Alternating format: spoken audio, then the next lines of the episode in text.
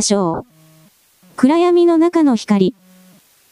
レストレードが持ってきた情報は、極めて重大で予期しないものだったので、我々三人は全く言葉も出なかった。グレッグソンは椅子から飛び上がり、残っていたウイスキーの水割りをひっくり返した。私は無言でシャーロック・ホームズを見つめていた。彼の口は固く閉じられ眉は目の上に引き下げられていた。スタンガーソンもか。彼はつぶやいた。筋書きが入り組んできたな。すでに非常に入り組んでいますよレストレードが椅子を引きながら服装に行った。私は参謀会議か何かに迷い込んだ気分です。君は、君は、この情報を確認したんだなグレッグソンは口ごもりながら言った。彼の部屋から直接来たところだレストレードは言った。私が事件の第一発見者だ。ちょうど、この事件に対するグレッグソンの見解を聞いていたところだホームズは言った。君が何を目撃して、何をやったか、聞かせてもらえないか？もちろんですレストレードは椅子に座りながら答えた。率直に言いますと、私はスタンガーソンがドレバーの死に関係していると思っていました。この新展開で、私は完全に誤っていたことが分かりました。あることを思いつき、私は秘書がどうなったかを調べ始めました。彼らは3日の夜8時半頃、イーストン駅で一緒にいるところを目撃されています。そして午前2時、ドレバーはブリクストンロードで発見されています。私が直面した問題は、スタンガーソンが8時半から犯罪時刻までの間、どのように時間を過ごしていたか、そしてその後どうしたかを突き止めることでした。私はリバプールにスタンガーソンの人相書きを電報で送り、アメリカ汽船から目を離さないように警戒させました。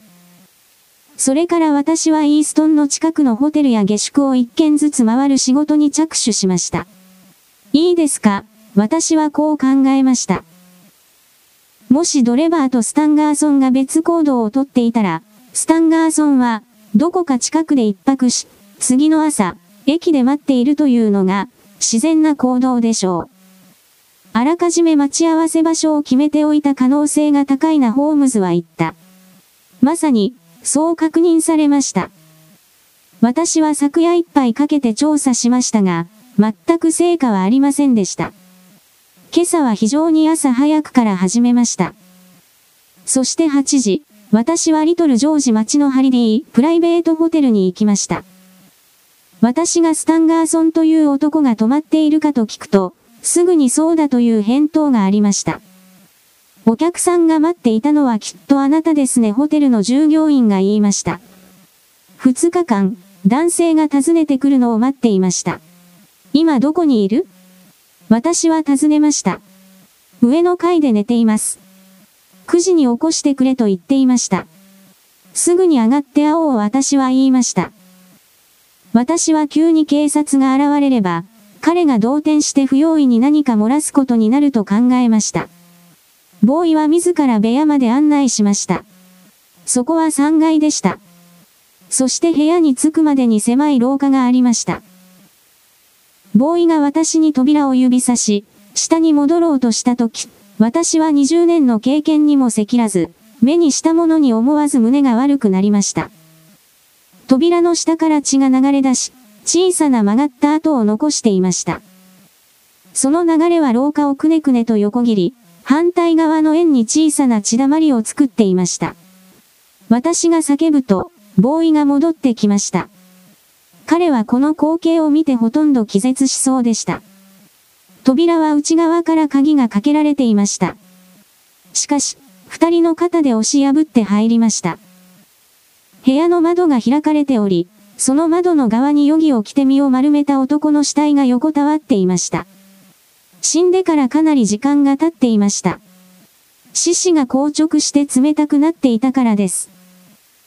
死体をひっくり返すと、ボーイはすぐにそれがジョセフ・スタンガーソンという名前で部屋を予約した男だと断定しました。死因は体の左側の深い刺し傷で、心臓を突き抜けていたに違いありません。そしてここからがこの事件の最も奇妙なところです。殺された男の上の壁に何があったと思います。私は背筋がゾッとした。そしてホームズが答える前に、恐怖がやってくる予兆を感じた。血で、レイクという単語が書かれていた彼は言った。その通りですレストレードは感心したような声で言った。そしてしばらくの間、全員が無言のままだった。この謎の暗殺者の行動は、理解に苦しむが、どこかに体系的なものがあり、それによって、犯罪に新たな恐怖が生まれている。戦場でさえ動揺したことのない私だったが、これを考えるとゾッとした。その男はレストレードは続けた。販売所に行く途中、たまたまホテルの裏にある厩舎に続く道を歩いていた牛乳配達の少年に目撃されています。少年は、3階の窓の一つにはしごがかけられているのに気づきました。そのはしごは、普段からその辺りに置かれていたものです。窓は大きく開いていました。通り過ぎた後、少年は振り返り、はしごを降り来る男を見ました。男がゆっくり堂々と降りてきたので、少年はホテルで仕事をした大工か配管工だと想像したようです。少年は仕事にしては早いと心の中で思ったようですが、それ以上、この男を不審には思いませんでした。少年の印象では、その男は背が高く、あから顔で、長い茶色のコートを着ていました。犯人は殺人の後、しばらく部屋にいたに違いありません。血に汚れた洗面器が見つかったからです。犯人はそれで手を洗い、ナイフを入念にシーツで拭っていました。私はホームズの説明とぴったり一致するこの殺人犯の人相を聞きながら、彼をちらっと見た。しかし、彼の顔には全く喜びや満足の色はなかった。犯人の手がかりに結びつくようなものは部屋には何もなかったのか？彼は尋ねた。何もありませんでした。スタンガーソンはドレバーの財布をポケットに入れていました。しかしすべての支払いは彼がしていましたので、それが普通だったようです。80ポンド少し入っていましたが、取られたものはありません。この驚くべき犯罪の動機が、何であろうとも、金が目当てでないことは間違いありません。殺された男のポケットには書類もメモもありませんでした。ただ1ヶ月ほど前にクリーブランドから来た電報が1通だけあり、文面は J10H10 はヨーロッパにいるでした。この電報には名前はありませんでした。他には何もなかったのか？ホームズは尋ねた。重要なものは何もありません。寝る前に読んだ小説がベッドにありました。また、パイプが彼の側の椅子の上にありました。テーブルの上には水の入ったコップがあり、窓の3の上には、競技でできた小さい軟膏の箱が置いてあり、宙に眼薬が2個入っていました。シャーロック・ホームズは喜びの声を上げて椅子から飛び出した。最後の輪だ彼は大喜びで叫んだ。この事件は解決した。二人の警部は驚いて彼を見つめた。僕は今この手にしたホームズは確信を込めて言った。こんなにももつれ合ったすべての糸を。もちろん、これから埋めなければならない細かい部分がある。しかし僕は、ドレバーがスタンガーソンと駅で別れた時刻から、スタンガーソンの死体が見つかるまでの間の重要な事実については、自分のこの目で見たかのように確信を持って言える。僕の考えが正しいかを証明しよう。その眼薬を入手できるか？持ってきていますレストレードは小さな白い箱を差し出していった。私はそれと財布と電報を警察署の安全な場所で保管しよう思って持ってきました。その眼薬は、たまたま持ってきただけです。これがそれほど重要だと思わなかったことは認めざるを得ません。僕に渡してくれホームズは言った。さあ、先生彼はこっちを振り向いた。これは普通の眼薬かな？それは間違いなく普通のものではなかった。光沢がある灰色の小さな眼薬で、光に透かしてみると、ほとんど透明だった。軽さと透明感から見て、水溶性だと思う私は言った。その通りだホームズは答えた。下に行って、かわいそうな長患いのテリアを連れてきてもらえないだろうか。昨日、苦しみから解放してやりたいと女主人が言っていた犬だ。私は開花に行ってその犬を手に戻ってきた。ぜいぜいした息と濁った目は式がそう遠くないことを示していた。実際、その真っ白な鼻先はすでに犬の平均寿命を過ぎていることをはっきりと物語っていた。私は絨毯の上のクッションに犬を置いた。この眼薬の一つを半分に割ろうホームズは言った。その言葉を実行に移すべく、彼はペンナイフを取り上げた。将来必要となる時のために残りの半分は箱に戻す。残りの半分をこのスプーン一杯の水が入ったワイングラスに入れる。ほら、我が友人の先生が言った通りだ。こんなにすぐ溶ける。どれほど興味深いことか知りませんがねレストレードはこれから笑い者にされそうだと予感しているように、不機嫌そうな口調で言った。しかしそれがジョセフ・スタンガーソン氏の死と何の関係があるのかわかりませんね。我慢だよ、レストレード、我慢。すぐにこれが全面的に関係があるとわかる。飲みやすくするためにちょっとミルクを加えよう。そしてこれを犬の前に置くと、喜んで舐めるだろう。彼はこう言いながらワイングラスの中身を皿に移し、テリアの前に置いた。犬はいそいそと舐めて空にした。シャーロック・ホームズの熱心な態度は確信に満ちていたので、我々は全員その動物をじっと見つめ、何か驚くような効果を期待して何も言わず座っていた。しかし何もそれらしいことは起きなかった。犬はクッションに寝そべったまま苦しそうに息をしていた。しかしその呼吸は良くも悪くもならないようだった。ホームズは時計を取り上げた。そして何分も結果が出なかった時、顔に非常な悔しさと失望の色が現れた。彼は指先でテーブルを叩いた。それ以外にも全身にひどくイライラした様子が現れて、唇を噛み締めた。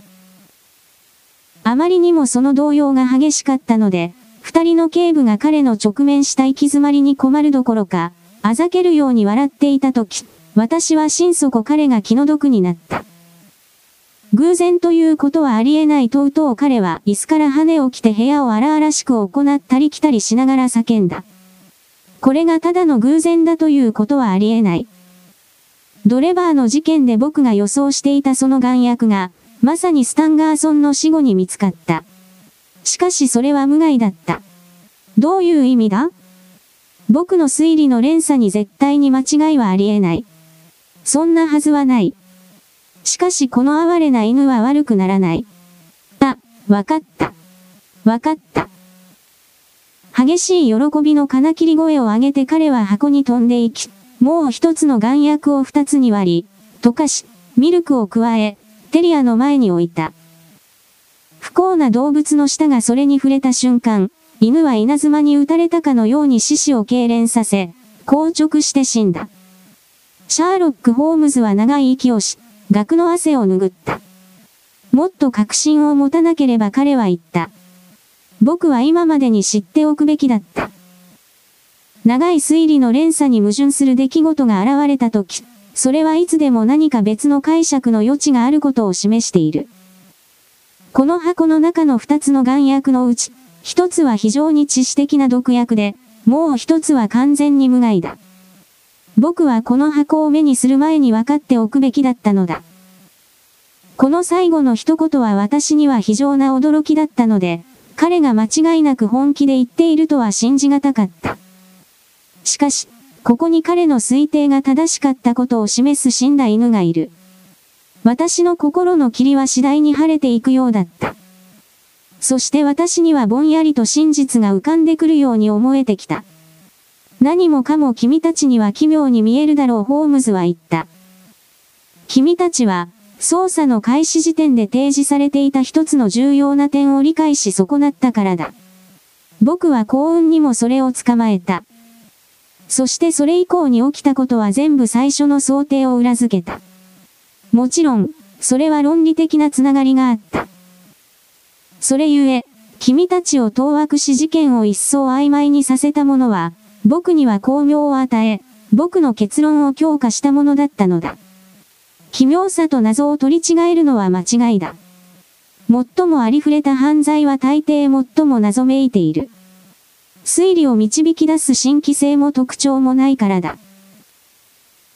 もしこの犠牲者の死体が、単に道端に横たわっているところを見つけられて、異常な事件とみなされる原因となる、奇妙でセンセーショナルな副産物が一切なかったとすれば、この殺人は途方もなく、解決が困難だっただろう。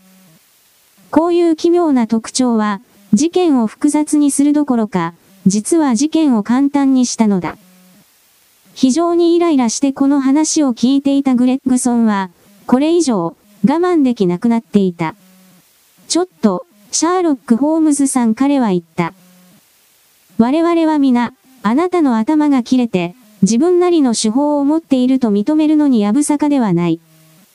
しかし我々は今、理論や説教以上の何かが欲しいのです。例えば犯人を捕まえることです。私は自分なりに事件を理解した。しかしそれは間違っていたようです。シャルパンティエ青年はこの第二の事件に関わることはできなかった。レストレードはスタンガーソンを追った。そして彼も間違っていたようです。あなたはちょくちょく意味ありげなことを言っている。そして我々以上に何かを知っているようだ。しかしそろそろ、この事件に関してあなたがどこまでわかっているのか、ズバリ伺っても良い頃かと思います。犯人の名前をご存知なんですか？グレッグソンの意見が正しいと思わざるを得ませんレストレードが言った。我々は二人ともやってみた。そして二人とも失敗した。あなたは私がこの部屋に来てから、一度ならず必要とした証拠をすべて手に入れたとおっしゃった。これ以上、隠し立てするべきではないでしょう。殺人犯を逮捕するのが遅れると私は言った。その間にまた新しい残虐行為が起きるかもしれない。我々全員にこのように強要され、ホームズの決意は揺らぎ出したようだった。彼は考えあぐねた時にする癖で、顎を胸に置き、眉を潜めて、部屋を行ったり来たりし続けた。これ以上の殺人は起きないだろう彼はとうとう、不意に立ち止まり、顔を上げてこう言った。その考えは問題外だと思っていい。君は僕に殺人犯の名前を知っているか聞いた。知っている。しかし、彼の名前を知っているというのは彼を逮捕する力に比べれば小さなことだ。僕は本当に間もなくそうできると思っている。僕の計画によって逮捕できるという見込みが十分にある。しかし、それには微妙な対応が要求されるのだ。我々が相手にしているのは抜け目のない自暴自棄な男だからだ。僕はある機会で知ったのだが、彼と同じように賢い別の男が、彼を手助けしている。犯人が誰かに手がかりをつかまれていると気づかない限りにおいて、彼を逮捕できる可能性がある。もし彼がほんのわずかでも疑いを持てば、彼は名前を変え、すぐにこの大都会の400万人の住民の中に姿を消すだろう。君たちの気分を害するつもりはないが、僕はこの男たちが警察の手に余ると考えていると言わざるを得ない。僕が君たちに助力を頼まないのはそれが理由だ。もちろん、もし僕が失敗すれば、この怠慢によってあらゆる非難を被るだろう。しかしそれは覚悟の上だ。今約束できるのは、僕自身のチームワークを危険にさらすことなく、君たちと共同作業ができるようになれば、直ちにそうするということだ。グレッグソンとレストレードは、この約束にも警察にを見くびった当てつけにも到底納得していないようだった。グレッグソンは甘色の髪の生え際まで真っ赤になり、レストレードは好気心と憤りに、ビーズのような目をギラギラさせていた。しかし二人とも話す間はなかった。扉を叩く音があり、不老少年の代表者ウィギンズが、癒しく不愉快な風采で現れた。お願いします彼は前髪に手を触れていった。下に辻馬車を呼んでいます。いい子だホームズは穏やかに言った。なぜロンドン警視庁はこの方を採用しないのかな？彼は引き出しから鉄の手錠を取り出しながら続けた。どんなに見事にバネが効くか、見るといい。一瞬でかかる。古い型で十分なんですよレストレードは言った。もしそれをかける人間を見つけることさえできればね。そうだ、そうだホームズは笑顔で言った。魚者に荷造りを手伝ってもらった方が良さそうだな。ウィギンズ、ちょっと魚者に上がってくるように頼んでくれ。私はホームズがまるで旅行に出発するように話しているのを聞いて驚いた。私はそんな話は何も聞いていなかった。部屋には小さな旅行カバンがあった。彼はそれを引っ張り出して紐を締め始めた。魚者が部屋に入ってきたとき、彼は忙しくそれに向かっていた。この止め金をかけるのを手伝ってくれないか、魚者君彼はひざまずいて作業しながら、全く振り向きもせず、こう言った。その男はちょっとムッとした反抗的な雰囲気で前に出てきた。そして手伝うために両手を下ろした。その瞬間、鋭いカチッという音と、金属が触れ合う音がした。シャーロック・ホームズは再びパッと立ち上がった。紳士諸君彼は目を輝かせて叫んだ。イーノック、ドレバーとジョセフ、スタンガーソン殺害犯のジェファーソン、ホープ氏を紹介します。すべてが一瞬の出来事だった。あまりにも素早く、私は何が起きたのか理解することができなかった。私にはその瞬間の鮮明な記憶がある。ホームズの勝ち誇った表情と声の響き、魚者の男があたかも手品のように手首に出現したキラキラ輝く手錠を目にした時の当惑した荒々しい顔。1、2秒。我々は群像彫像のようだったかもしれない。その後、不明瞭な怒りのわめき声を上げると、犯人はホームズが掴んだ手を振りとき、窓に向かって突進した。木枠とガラスが砕けた。しかし窓を完全に突き抜ける前に、グレッグソン、レストレード、ホームズが猟犬の群れのように男に飛びついた。男は部屋に引き戻された。それから恐ろしい格闘が始まった。男は非常に力強く荒々しかったので、我々4人は何度も何度も振りほどかれた。男は転換の発作に見舞われた時に出るような激しい力を持っているように見えた。男が体当たりしてガラスを突き破った際、顔と手が恐ろしく切れていた。しかしどんなに出血しても、男の抵抗は衰えなかった。レストレードがうまく男の首巻きの内側に手を入れて、半分息ができないようにして、やっと、男は抵抗しても無駄だと悟ったようだった。ここまでしても、手足を縛り上げるまで安心はできなかった。それが済んで、ようやく我々は息を切らして喘ぎながら立ち上がった。彼の辻馬車があるホームズは言った。それでロンドン警視庁に連れて行こう。そして今ここで、紳士諸君彼は嬉しそうに笑って続けた。我々の面白い謎は終わった。これからは、質問があれば何でも大歓迎だ。僕が回答を拒む恐れは全くない。